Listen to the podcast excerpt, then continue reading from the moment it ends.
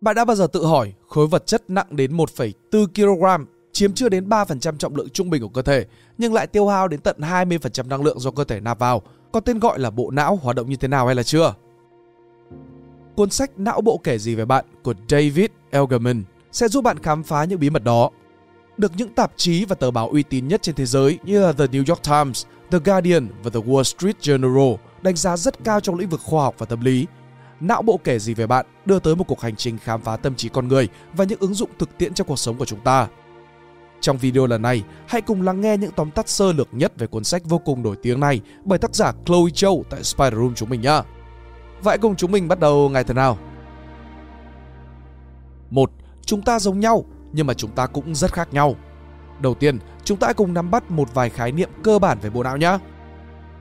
Đơn vị nhỏ nhất cấu tạo lên não bộ là tế bào thần kinh neuron. Các neuron liên kết với cả nhau thông qua khớp thần kinh, synapse. Khi chúng ta vừa được sinh ra đã có sẵn 100 tỷ neuron trong trạng thái ngủ đông chờ được kết nối. Không gian não bộ lúc này như một màn đêm đen bao phủ, mọi thứ hoàn toàn tĩnh lặng. Từ lần đầu tiên chúng ta tiếp xúc với thế giới thông qua năm giác quan, thị giác, thính giác, khứu giác, vị giác và xúc giác. Công tắc điện đã được bật, các neuron bắt đầu kết nối với nhau với tốc độ cực kỳ kinh khủng. Hơn 100 tỷ synapse đã được cấu tạo thành trong 2 năm đầu đời và đây cũng là mức tối đa. Sau đó chúng dừng lại, synapse gần như sẽ không còn được tạo mới trong suốt cuộc đời còn lại của bạn. Chúng chỉ được giảm lọc dần mà thôi. Đó là tất cả vốn liếng mà bạn có.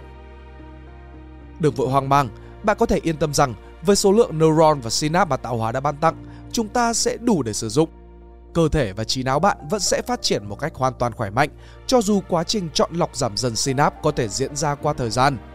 Trừ một số bệnh lý đặc biệt như là Parkinson hay là Alzheimer.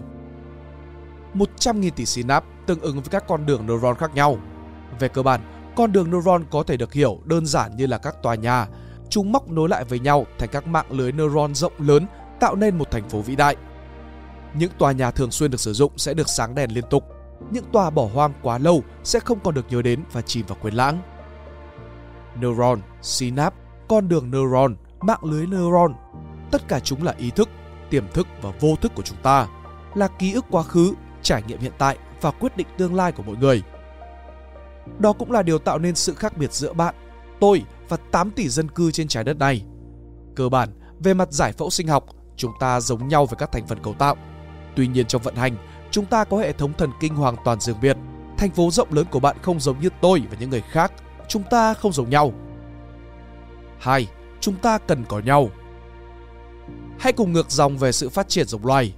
Với kích thước khoảng bằng hai nắm tay hiện tại, não tiêu tốn 1 phần 5 tổng năng lượng của cơ thể. Với cái số năng lượng vốn đã ít ỏi còn lại, con người vốn không thể nhanh như là báo hay là mạnh như sư tử. Chúng ta thậm chí cũng không thể so được với cả loài voi và loài hươu cao cổ về tốc độ trưởng thành.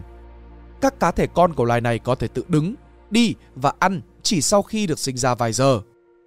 Điều này được lý giải bởi vì thời gian mang thai của hai loài này lần lượt là 22 và 15 tháng, đủ lâu để cá thể con có thể trưởng thành ở trong bụng mẹ. Loài người ra đời vào khoảng thời gian 9 tháng, lúc đầu của thai nhi đã đạt đến kích thước phát triển tối đa so với sức xương chậu của người phụ nữ.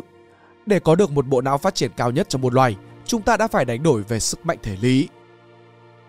Do không có lợi thế về sức mạnh, chúng ta đã phải hình thành lối sống cộng đồng, bảo vệ và phát triển cùng nhau. Loài người về cơ bản là sinh vật xã hội. Nghiên cứu chỉ ra rằng, khi ở một mình quá lâu không tiếp xúc với cả thế giới bên ngoài, hay việc bị cô lập ra khỏi một nhóm sẽ thay đổi cấu trúc não bộ, tình trạng sang chấn sẽ diễn ra.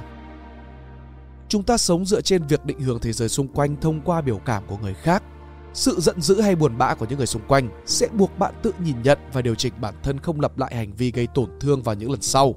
Niềm vui cũng có tác dụng tương tự. Chúng ta quan sát, bắt chước biểu cảm và hình thành khả năng đồng cảm với cả đồng loại. Lối sống cộng đồng, nhu cầu được thuộc về nhóm là yếu tố bản năng cần được đáp ứng của con người. Hiểu được điều này giúp cho bạn cân bằng giữa cuộc sống nội tâm độc lập và cuộc sống xã hội, không để bản thân rơi vào trạng thái rời xa tập thể quá lâu vì điều đó có thể khiến cho tác động xấu đến sức khỏe và tinh thần của bạn. 3. Những gì chúng ta mắt thấy tai nghe cũng chưa chắc là đúng với cả sự thật. Về cơ bản, để có một tương tác hoàn hảo với thế giới này, bạn cần 3 bước. 1. Các giác quan để tiếp nhận thông tin từ môi trường. Các tín hiệu này được chuyển đổi thành xung thần kinh, hay được hiểu đơn giản là dòng điện chuyển đến não bộ. Quá trình xử lý thông tin trong não bộ được thực hiện bởi các con đường neuron khác nhau. Não sẽ so sánh thông tin mới được đưa vào với các kinh nghiệm đã được lưu trữ trước đây để đưa ra quyết định phản ứng phù hợp. 3. Não bộ truyền tín hiệu đến các cơ, chi để tương tác lại với môi trường. Bạn có biết rằng sự nhìn không xảy ra ở trong mặt bạn, sự nghe không xảy ra ở trong tai bạn và sự ngửi cũng không xảy ra ở trong mũi bạn luôn. Và màu sắc thì vốn dĩ là không thực sự tồn tại.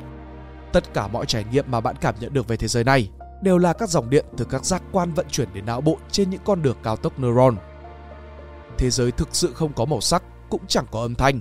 Mỗi loài sinh vật đã tự chọn cho mình một lát cắt thực tại, như việc rơi định vị mọi thứ bằng sóng âm, với ve là nhiệt độ và mùi cơ thể, và với con người là tất cả những gì diễn ra trong bộ não. Điều gì sẽ xảy ra nếu như chúng ta khóa lại tất cả những cái giác quan? Nghiên cứu trên tù nhân biệt giam cho thấy, khi không được tiếp xúc với cả thế giới bên ngoài trong thời gian đủ lâu bạn sẽ xuất hiện những cái ảo giác như là đang trải nghiệm thế giới thật. Những hình ảnh này do bộ não tạo ra dựa trên những cái thông tin, ký ức, kinh nghiệm đã có từ trước đây. Các dẫn chứng trên cho thấy ý thức của chúng ta về thực tại là không liên quan gì đến những thứ đang xảy ra ở đó, mà liên quan nhiều hơn đến những thứ đang xảy ra bên trong của não bộ. Đôi khi chúng ta sẽ nhận định sai về thế giới xung quanh bởi vì những trải nghiệm không phải là những dữ liệu thô đập vào mắt, mà đó là mô hình nội tại chủ quan của bạn cách bạn nhìn nhận về thế giới này ngay tại thời điểm này là duy nhất những trải nghiệm đó chỉ có bạn mới cảm nhận được vậy nên cái câu nói những gì bạn mắt thấy tai nghe chưa chắc đã đúng với sự thật là hoàn toàn có cơ sở về mặt khoa học 4. Chúng ta không thể kiểm soát được tất cả mọi thứ. Điều gì đang thúc đẩy chúng ta hành động? Một sự vật, sự việc như thế nào được định nghĩa là đúng? Một quyết định được xem là đúng với cá nhân có phải là chân lý với tất cả mọi người hay là không? Chúng ta sẽ tạm hiểu đơn giản, tâm trí của con người là một tảng băng trôi dày 3 lớp. Phần dễ tiếp cận nhất chúng ta cảm nhận và sử dụng hàng ngày là lớp ý thức. Dưới một bậc chính là lớp tiềm thức. Và sâu thẳm bên trong thế giới nội tâm của con người chính là lớp vô thức. Ý thức là việc bạn quan sát được, cảm nhận được và tương tác được với cả thế giới bên ngoài và nội quan bên trong cơ thể. Bạn có thể mô tả được quá trình nhận thức đó bằng ngôn từ. Ví dụ như, hôm nay tôi cảm thấy rất vui khi bạn rèn luyện một khả năng thành thục đến mức đạt được kỹ năng, đó là lúc khả năng của bạn được ghi vào phần cứng vi mô của bộ não và trở thành tiềm thức. Nghĩa là bạn có thể vận hành kỹ năng này một cách tự động mà không cần đến nỗ lực tư duy nào cả. Não của bạn cũng sẽ tiết kiệm được năng lượng tiêu hao so với việc xử lý một thông tin mới. Ví dụ như là việc bạn học kỹ năng lái xe hay là một loại ngôn ngữ. Vô thức sẽ là phần điều khiển cuộc sống của bạn một cách tinh vi hơn và khó có thể nhận biết được. Đó là phần khao khát được chôn giấu hay là một phần nỗi đau được chìm sâu đến mức bạn nghĩ nó đã hoàn toàn được chữa lành và không còn tác động gì đến cuộc đời của bạn nữa. Nhưng mà không, tất cả mọi sự vật, sự việc đến và đi đều để lại một vết ở trong tâm hồn của bạn. Phần lớn ý thức của bạn sẽ bị tác động bởi cái tầng vô thức này. Vậy, cái cách mà bạn bùng phát cơn giận dữ một cách không thể kiểm soát vào sáng nay với đồng nghiệp hoàn toàn có thể liên quan đến từ việc bạn sinh ra và lớn lên trong một gia đình thiếu thốn tình thương của bố và mẹ. Chúng ta không dán nhãn tiêu cực cho hành vi mà hãy chỉ nhìn nhận khách quan mọi việc xảy ra đều có nguyên nhân sâu xa của nó. Đó là kết quả của sự liên kết từ các mạng lưới neuron đã được hình thành rất lâu trước đó. Đôi lúc nó sẽ sáng đèn lên và kích hoạt điều gì đó ở trong ta. Đôi lúc nó sẽ chìm vào trong im ắng. Cuộc sống của chúng ta thực tế vượt xa những gì chúng ta có thể nhận thức và kiểm soát được. 5. Mọi quyết định đều đã được quyết định từ trước rất nhiều thí nghiệm vật lý được tạo ra để kiểm tra khả năng phóng chiếu của tâm lý người lên sự vật hiện tượng. Trong căn phòng đông người với cùng một bức tranh, một số người sẽ nói bức tranh đang vẽ một bà lão già nua. Một số người còn lại thì khẳng định bức tranh này chỉ có duy nhất một cô gái trẻ đẹp. Cả hai đáp án này đều không sai, bức tranh đã được thiết kế sao cho tất cả đều đúng.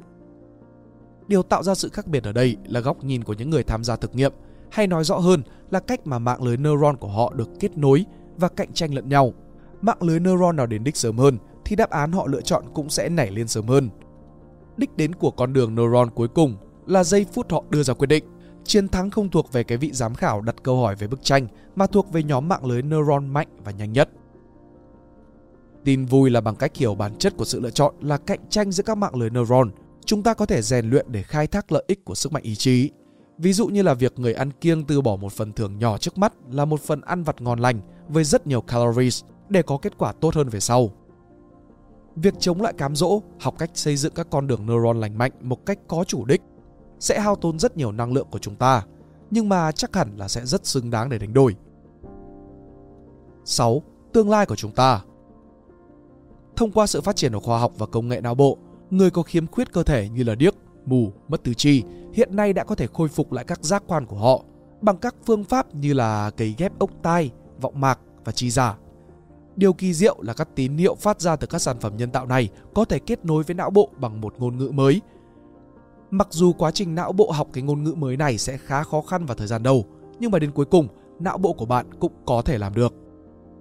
Điều này có nghĩa là chúng ta sẽ có khả năng điều khiển các ốc tai, võng mạc và chi giả bằng suy nghĩ của mình mà không cần một nút điều khiển vật lý nào. Để phát triển công nghệ này thành công, chúng ta phải cảm ơn cái tính mềm dẻo của thần kinh. Đây được hiểu đơn giản là khả năng thay đổi và thích nghi của não bộ với điều kiện môi trường ở bên ngoài. Loài người chúng ta ngày nay kỳ vọng có thể bảo tồn bộ não của một người đã chết và khôi phục lại nó trong tương lai. Hay là mong muốn có thể mã hóa và lưu trữ toàn bộ các thông tin của bộ não con người vào trong máy tính. Tuy nhiên, không một bộ máy dữ liệu lớn nào trên thế giới hiện nay có thể khả năng xử lý, phân tích và lưu trữ khối lượng thông tin khổng lồ của bộ não thực thụ. Thêm một câu hỏi nữa được đặt ra, sự liên kết của các thành phần vật chất chúng ta đã chứng minh cho đến ngày nay đã đủ để giải thích cho mối quan hệ giữa tâm trí và não bộ trong việc lý giải nguồn gốc của mọi suy nghĩ, cảm xúc và hành vi của con người hay là chưa? Hay là liệu còn một tổ chức nào đó khác đang điều khiển mọi thứ mà chúng ta vẫn chưa biết đến?